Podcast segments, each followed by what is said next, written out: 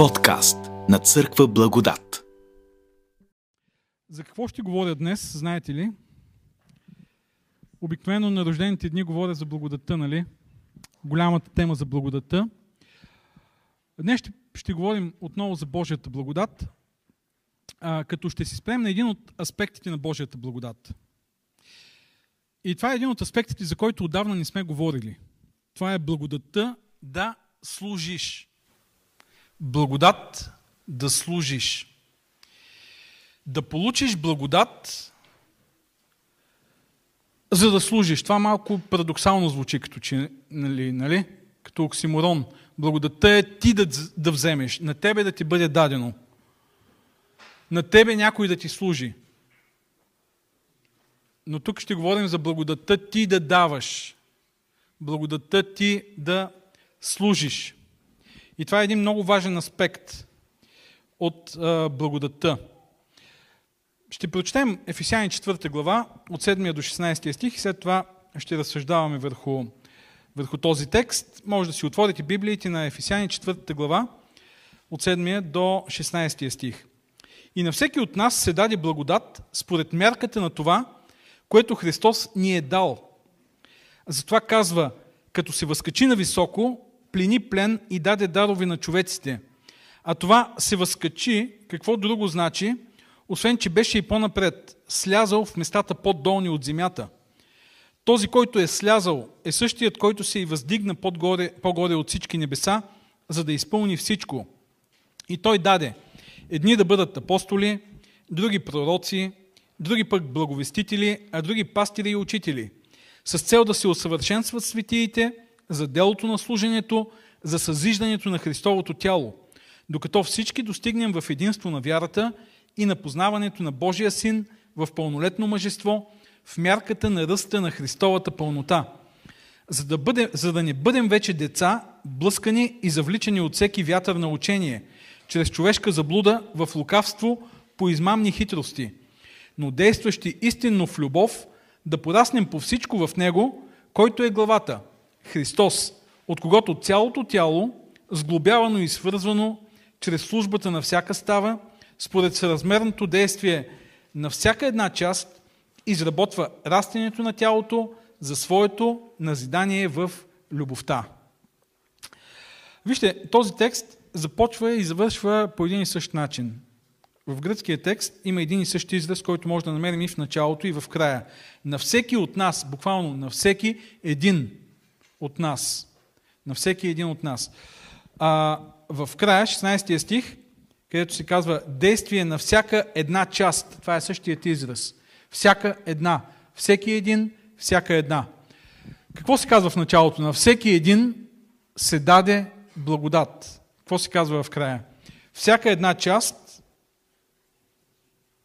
трябва да служи. Служенето на всяка една част. Или благодат, която е дадена на всеки и този всеки е получил тази благодат за какво? За да служи. Благодата да служиш. За това се говори тук в този текст. И трябва да си признаем, че този аспект на благодата да служиш не е от най-популярните. Нали? Това не е като да получиш къща, кола, позиция. Моля? Есе. Пишеш есе и получаваш къща, така ли? А, това не е като да получиш, а това е благодата да служиш, благодата да дадеш подарък на някой друг. Тоест, ти получаваш благодат, но не за себе си, а за какво? За да можеш да служиш. Това е все едно да подарите на жена си подарък, прахосмокачка, нали? Това е, това е един от... Напишете най-лошите подаръци, които може да подарите на жена и ще видите там едни от тези подаръци. Прахосмокачка, миксер, тенджера, за да ви готви по-добре и така нататък. Ама аз ти подарявам, за да може да си още по-добра в, в служението. А, така че, да, това така малко звучи. Получил си благодат, за да даваш, за да служиш. Библията обаче благодата да служиш, възможността да служиш е представена като невероятна привилегия. И особено в посланието към ефесяните от апостол Павел, тук в този текст и в предишната глава ние ще прочетем някои стихове. Така че, благодата да служиш, в текста може да открием две, два дара, които Бог ни е дал. Два дара, които помагат благодата да служим да се случи в нашия живот.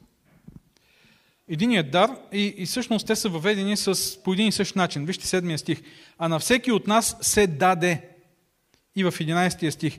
Той даде едни да бъдат. Така че ще спрем вниманието си на, на тези две части. Седмия до 10 стих и след това 11 до 16 стих. Даде, даде. Две неща, които са ни дадени като църква, за да може да участваме в благодата на служението. Първото нещо. На всеки от нас се даде благодат според, според мярката на това, което Христос ни е дал. Кое е това, което ни е дал Христос? На всеки от нас е дадено. Кое е това? Моля? Святия Дух ни е дадено. Какво още? Живот ни е дадено. Добре, още какво? Време, дар. И какъв дар? Духовни дарби. И тук в този текст има предвид конкретно този дар, който всеки един получава. Духовните дарове. По-надолу се казва, като си възкачи на високо, плени плен и даде дарове на човеци. Тук няма да навлизаме в подробности, но апостол Павел използва един псалм, 68-ми псалм, който малко го адаптира към това, което иска да, да представи. Всъщност той не го прави произволно, ами го взима в, в начина по който този псалм е бил а, тълкуван и интерпретиран, перифразиран в така наречения превод Търгум, Търгуми на Стария Завет. Това са преводи на арамейски, от иврит на арамейски. И там има един такъв коментар на Псалм 68-18, който апостол Павел всъщност използва тук. И той има предвид това, че Бог дава дарове и тези дарове в контекста на цялото учение на апостол Павел са свързани с дарбите на Святия Дух – даровете на Святия Дух. Всеки един получава някаква духовна дарба от църквата и това е дарба, чрез която да служи. Ние нямаме някакъв изчерпателен списък от такива духовни дарби, но на различни места апостол Павел дава примери за тях. Може да, може да прочетем в други послания, като 1 Коринтияни 12 глава, в Римляни 12 глава също има. Но всеки един е получил дар. Какъв е твоя дар? Какво си получил? Пръхосмокачка? Какво? Компютър? Някой е получил компютър? Някой е получил дърворезачка? Друг е получил красив бадж на разпоредител, за да бъде разпоредител в църквата.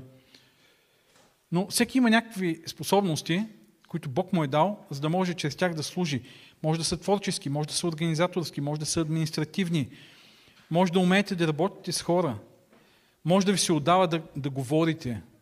Може да ви се отдава да изследвате Божието Слово. Може да ви се отдава да насърчавате. Може да ви се отдава да управлявате добре пари или пък да, да умножавате пари. Може Бог да ви е дал способността да организирате екипи, да ръководите организация и така нататък, и така нататък. Но всеки е получил по нещо. Няма някой, който да каже, аз нямам никаква дарба. Това е разбирането на, на Новия Завет, това е разбирането на, на апостол Павел, част от християнското ни вярване, че всеки получава някаква дарба. Какъв е твой скъпоценен подарък, който си получил? Знаеш ли, че имаш такъв? Може би някои не знаят, че имат такъв подарък. Може би някои от години не са се интересували какво Бог им е подарил. И не го ценят изобщо. Ами да, то пък да беше за мен, ами то ми е дадено, за да мога да, да служа. Не звучи много като че ли така а, вдъхновяващо, привлекателно. Не е ли по-добре да си гледам личния живот, семейството, личния бизнес, вместо да правя нещо за хората, за обществото, за църквата. Апостол Павел обаче разглежда възможността да служи в църквата и в обществото като част от Божието царство, като една невероятна привилегия. Вижте, Ефесяни 3 глава 7 и 8 стих, в тези два стиха има много думи, които, които са използвани и в текста, който ние прочетохме. Той казва, на което станах служител според Божията благодат. Ето, думичката благодат е използвана. Дар, отново думичката дар, който ми е даден, даден, по действието на Неговата сила, на мен най-нищожният от всички светии, си даде тази благодат да благовестя между езичниците неизследимото Христово богатство. И вижте как Павел говори за възможността да бъде служител. Думичката служа, също служител е използвана тук. Като нещо невероятно скъпоценно, нещо ценно. Той казва, на мен, може да усетим емоциите му даже в думите. На мен най-нищожният от всички си даде тази невероятна благодат да бъде служител. Ние си мислим, че е невероятно да получиш голям дар, голяма награда, голяма титла, огромна сума пари, висок стандарт на живот, престижна професия. Апостол Павел обаче смята, че е невероятно и велико да има възможността да служи и то да служи на, на велика кауза, на нещо, което е несравнимо. Божието царство. Четох преди време за това, че английската кралица пуска от време на време такива обяви за позиции в Бъкингамския дворец. Готвач, економ и така нататък. И така стана ми любопитно колко ще получава, защото това са открити обяви. Обявена е и заплатата. Колко ще получава един готвач? Колко месече ще получава един готвач в Бъкингамския дворец? Годишна заплата или месечна заплата? Моля? 50 хиляди лири месечно.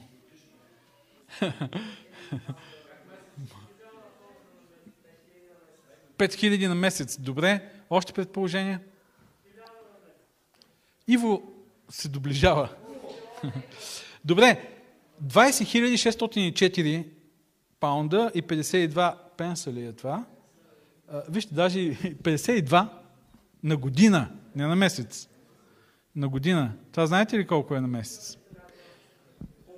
Под 2000 паунда на година. В Бъкингамския дворец, кралски готвач, за економ пък беше 16 755 паунда. Това е под колко? 1300-400 паунда на месец. Не получаваш кой знае колко голяма заплата, а мислите ли, че има кандидати? Вижте, един готвач някъде другаде в един обикновен ресторант в Лондон ще взима много повече. Само, че да бъдеш готвач на английската кралица, на английската корона, ами това вече, това вече те прави това вече те прави известен. Желан. Това е велика кауза, но, но да не говорим само за това. Това е нещо привлекателно. Ти живееш там в Бъкингамския дворец. Там живееш. Това е условието. Там трябва да се преместиш да живееш.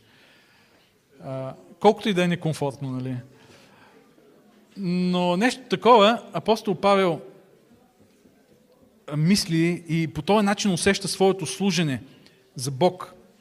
Той казва, на мен си даде тази невероятна благодат да служа и ние знаем неговата история.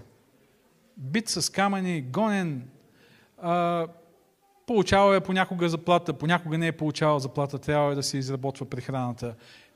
Но това не го е спирало, защото за него това е била велика кауза.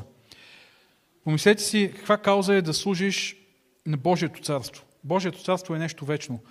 Едно е да работиш за една компания, която, окей, може да е най- най-великата компания. От 200 години насам. Не знам колко стари компании има. Може би има някакви такива на пръстите на едната ръка се броят компании, които са на няколко века. Организации, организации окей, но компании, такива бизнес компании. А, и какво прави тя? Ми, храна произвежда, обувки произвежда, инструменти някакви произвежда. Или да бъдеш част от някоя известна компания, която произвежда компютри, технологии. Престижно е, нали? Но много от тези компании, повечето съществуват няколко години, десетилетия, след това изчезват. И подобряват живота на човека, да, променят живота на човека по един или друг начин, но нищо повече. Божието царство прави нещо друго. То не просто подобрява живота, то го подобрява, да, качествено, вътрешно, изгражда добродетели, изгражда характер, спасява живота на човека за вечността. И църквата е част от това, което Божието царство прави. Да участваш в тази компания, така да кажем, приносът ти е вечен. Вечен. Милиарди, милиарди, милиарди, милиарди години. Това, което си направил, за да може Божието царство да бъде, да достигне хората в този свят, ще продължи да има стойност и да има смисъл. И това е една от причините да ценим Божията, да ценим възможността да служим, да ценим тази благодат, която ни е дадена, да направим нещо като част от църквата, един за друг и за обществото, в което живеем. Другото, което апостол Павел тук изтъква като нещо важно и значимо, този, който е бил, който е бил а, издигнат, възвишен, но той е същия този, който е слязал в най-долните места, по-долни от земята. За какво говори тук апостолът? Кой има предвид по отношение на Исус? Моля? Негова, него, срама, така ли? Да, срама, страданията, смъртта на Исус Христос. Исус идва тук на тази земя, за да премине през всички тези страдания, да умре, за да може да ни даде тези дарове на благодата. Благодата за спасение, но и благодата да бъдем част от Неговото царство и да служим. И затова тези дарове са скъпи. Те са много важни. Какво правим ние с тези дарби, които, които са заплатени с кръвта на Исус Христос? Помислете си. Дами, помислете си, че вашия съпруг или любим, партньор, приятел иска да ви направи много скъп подарък но се налага да, да отиде и да, да постави живота си в опасност, в риск. Някъде в джунглите, опасни животни, опасни племена, без храна, хапят го отровни животни, пада в пропасти, целият е обезобразен, почти губи живота си. Добре, че най-накрая го намират там някои хора, съживяват го. И той се връща след всичко това и ви носи някакъв скъпоценен подарък и ви го дава. Не знам какъв е този подарък. И ви го дава. И вие си казвате, м какво пък толкова? Нещо подобно е това, което Исус ни дава като дарове. Всички Негови дарове на благодата са скъпоценни. Даровете заслужени, духовните дарби, които ни дава са те са спечелени с цената на Неговата смърт. Това е нещо, което е част от Божието царство, което дължим на жертвата на Исус Христос, за да може да, да участваме, за да може да бъдем част от тази невероятна кауза. Проповядването на Евангелието, спасението на хора, промяната на човешкия живот, промяната на характера, това са неща, които трябват във вечността. Ето това е първият дар, дарът на, дар на благодата, заслужени духовните дарби. Кой е вторият дар? 11 стих. И той даде едни да бъдат апостоли, други пророци, други пък благовестители, други пастири и учители. Буквално на гръцки е, той даде апостолите, също и благовестителите, също и, и така изброява и останалите. Тоест тук Павел говори за не толкова за позициите, не толкова за, за дарбите, колкото за хората, които изпълняват тези, тези функции в църквата. И той ги представя като дарове, дадени. Хора, дарове. Как ви звучи това? Личности, дарове. Помислете си във вашия живот, има ли такива личности, които са дарове? Дарове от Бога. Децата, родители, някои учители може да бъдат, някои приятели. Хора, които по някакъв начин са белязали живота ни и са били скъпоценен подарък за нас – всеки един, който е част от църквата е скъпоценен подарък от Бог. Безценен подарък. Когато Павел говори за тези личности като дадени, той няма предвид, че те са най-важните. Ние в нашето разбиране за църква, протестантското разбиране, евангелско-протестантското разбиране, нямаме разграничаване между клир и мирянство. Вярваме, че всички сме клир, свещеници и царско свещенство. Няма по-привилегирована група от хора. Но тук той нарича тези е, личности дадени, подарени, защото те имат една много важна функция. Какво трябва да направят те? Каква е тяхната роля? Вижте, от 11 до 16 стих е едно изречение, и то на гръцки е едно изречение, вижте колко дълго изречение, и човек може да се обърка в него. Аз ще ви поканя така да го проследим и да видим каква е функцията на тези хора. Няма да спираме да, да, да разглеждаме подробно какво означава апостоли, какво означава пророци, какво означава благовестители. А, има и други личност, а, позиции, които са избрани от Павел като презвители, епископи, дякони. Но това, да, да кажем, са лидерите. Това са водещите хора в църквата. Днес ние ги избираме. Ние правим църковни избори и избираме такива хора, които казваме, ето, вие сте нашите ръководители. Вие сте ни водачите. Имаме избори на национално ниво, имаме избори в местната църква, но това са хората, които избираме и те имат една определена функция. Каква е? 12 стих. С цел да се усъвършенстват светиите. И тук трябва да направя едно уточнение. Не знам какви преводи гледате. Има ли друг превод? С цел да се... Същата дума ли е? Буквално думата означава екипират. С цел да се екипират, снабдят, подготвят светиите за делото на служението. Ето това е функцията на, на ръководителите в една църква. Да, не да служат. Ние обикновено си мислим, че да, да служат по определен начин, но ние си казваме, ще ги изберем те да, да ни служат. Те да ни вършат работата. Не, не различна е концепцията на Библията за църквата. Ние ги избираме, за да ни подготвят, екипират, ние да служим. Това е. Те са дадени, за да екипират светиите. Кои са светиите? Всички ние сме светиите.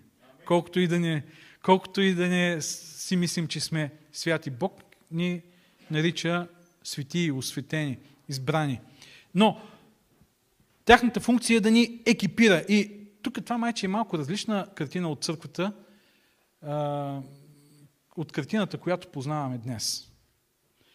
Ние избираме лидери, казахме, за да можете да служат, да вършат работата. И сякаш имаме едно негласно споразумение, то е от векове, не е само от скоро и от хилядолетия. Църквата да бъде като театър – като събитие, като спектакъл. Събираме се, провеждаме богослужение, в което няколко души отпред правят нещо, нали, изпълняват нещо и останалите слушаме, кимаме, дремем. Пеем обаче, някои не пеят. Проповедта хубава, лоша, е. Важното е, че дойдох на църква, Отбелязах си в календарчето, нали, че съм бил на църква и всичко е наред. Да, но църквата не е това. Църквата е екипиране за служене. Всеки един от светиите получава някакъв дар и сега избираме хора, които да ни подготвят, да ни обучават, да ни менторстват, да ни включват в служене. Това обаче не е едностранно. Тоест, не е само тяхна отговорност. Това е споделена отговорност. Това е отговорност на всеки един човек от църквата. Да е готов да дава своя принос, да е инициативен, да се включва, да търси, да, да развива дарбата си. Някои хора казват, ами аз не знам каква е дарбата ми, ми тя църквата е отговорна да, да ми помогне да си открия дарбата. Ами не. Не църквата дава дарба, Исус дава дарби, духовни дарби. Моя лична отговорност е пред Него да открия тази дарба и да служа. Да, църквата е тази, която трябва да екипира, да снабди, да подготви. Но инициативата е моя. И отговорността е моя. Амин, Коста. Коста е много съгласен с всичко това, което си говори, виждам. И се така усмихва доволно. Добре, а, м- църквата не е театър, църквата не е спектакъл. Ние не, не сме зрители, ние сме част от една служеща общност. Това е картината, която апостол Павел рисува. Лидери екипират за служене. Така, какво да направим във връзка с това? Знаете, че събота вечер тази година я посветихме на молитвата, т.е. снабдяваме за молитва. Това е едно от най-важните служения за молитва. Който иска, идва, който не иска, не идва. Скоро ще работим за духовните дарби. Искаме да направим един много добър тест. Ще преведем на български, с възможност всеки да си прави и кратко обучение. Духовните дарби, кои са ми, как да ги развивам. Ще направим едно кратко такова обучение за изследване на Библията, как да си изследвам Библията. В различните отдели, всеки отдел си подготвя хората как да служат, ако имат някакви отговорности. Но, разбира се, ние като, като лидери имаме много, което трябва да правим. Те първа и ще очакваме, очакваме подготовка. Но инициативата на всеки един от нас е незаменима и е ключова. Аз да потърся възможност да служа. И какво се случва след това? Вижте, за делото на служението, за съзиждането на Христовото тяло, докато достигнем в единство на вярата и на познаването на Божия Син, в пълнолетно мъжество, в мярката на ръста на Христовата пълнота. Когато светиите започнат да служат, тогава резултата е единство на вярата, пълнолетно мъжество, познаването на Божия Син. Тези неща не стават теоретично. Познаването на Божия Син, единството на вярата, те се случват тогава, когато църквата е включена в служене. Зрелостта е резултат не просто от теории, а от служене, активно служене в живота на църквата. И резултата от това какъв ще бъде? Вижте 14 стих. За да не бъдем вече деца, блъскани и завличани от всеки вятър на учение, чрез човешката заблуда, в лукавство по, измами, по измамителни хитрости, по измамни хитрости. Зрялост. Когато църквата е включена в служене, тогава идва зрелостта и тогава сме устойчиви срещу измамите. Тогава сме зрели и не сме като децата, които много лесно се завличат и заблуждават. Едно дете може да го хванеш и да започнеш да го лъжеш много неща и то ще ти вярва, защото е наивно. Децата вярват в много неща. Имахме един, имах, имам един приятел, който като малък ни казваше, че си има син кит в купичка си гледа. И всички му вярваха. И той си го криеше и всички много искаха да видят а, синия кит. И си измисляхме най-различни неща, в които вярвахме и се лъжихме един друг и си вярвахме, защото като деца сме наивни. Понякога в църквата има толкова наивни хора, които вярват в какви ли не глупости. С миналата седмица един мой колега и приятел ми изпрати пак някой пуснал нещо, някаква проповед и хората му пишат писма. Виж какво е това нещо, този човек какво говори. Ама вярно ли е, не е ли? Чакайте ви хора, то от, от първите две минути можеш да го разбереш какъв е. А, обаче, не, ние, ние обичаме не, така, налудничевите неща, странните неща. Тогава, когато сме незрели, сме уязвими от всякакви заблуди. Когато сме зрели, а това е резултат от всичко това, което казахме до тук, от служението, от екипирането, от подготовката, от използването на дарбите ни, които имаме, за изграждане на църквата. Тогава църквата е стабилна. Тогава не може да, да бъде заблудена толкова лесно. И следващото нещо, което е, освен че ще бъдем стабилни, действащи истинно в любов, да пораснем по всичко в Него, който е главата Христос. Тогава ще има истинска зрялост и тази зрялост ще се изразява в това действие в любов. Тук има две понятия, които Павел, с които Павел си играе. Едното е изграждане. Другото е израстване. Изграждане. Едното е да, да, да зидаш, да градиш. Другото е растежа. То е нещо естествено. И тези двете са много тясно свързани. Когато ние изграждаме, тогава тялото ще расте. И има някаква логика, дори в, в чисто физически, биологичен смисъл. Нашето тяло расте. Коста, сигурен ли си, че ни пипаш? Там къде, не там къде стоя, защото гласа ми е... Така, а, когато изграждаме тялото си, то расте. Ако сме в възраст, в която израстваме нагоре, необходимо е да спортуваме и да даваме на тялото материал, нали? за да може да то да расте. Но ние го изграждаме и то расте. Ако сме в възраст, в която ни растем нагоре, пак можем да изграждаме тялото си и да расте, но в други посоки. А, така че то расте тогава, когато го изграждаме и са в много тясна връзка тези неща. Бог е заложил растежа в църквата. Кога? Вижте. От когато цялото тяло, сглобявано и свързвано чрез службата на всяка става, според съразмерното действие на всяка една част, изработва растението на тялото за свое назидание в любовта. Когато всяка част си е на мястото и служи, тогава израства. И тази картина много ми харесва. Първо, тялото расте съразмерно със служенето на всяка част. Ние искаме да растем като църква и духовно и числено, да, обаче не може да прескочим този закон. Растежът е съразмерен. И това е свързано с служенето на всеки. Ако всеки служи, съразмерно на това ще има и растеж. Няма как иначе. Очакваме гигантски резултати с нищожни инвестиции, нищожни действия. Няма как да стане това.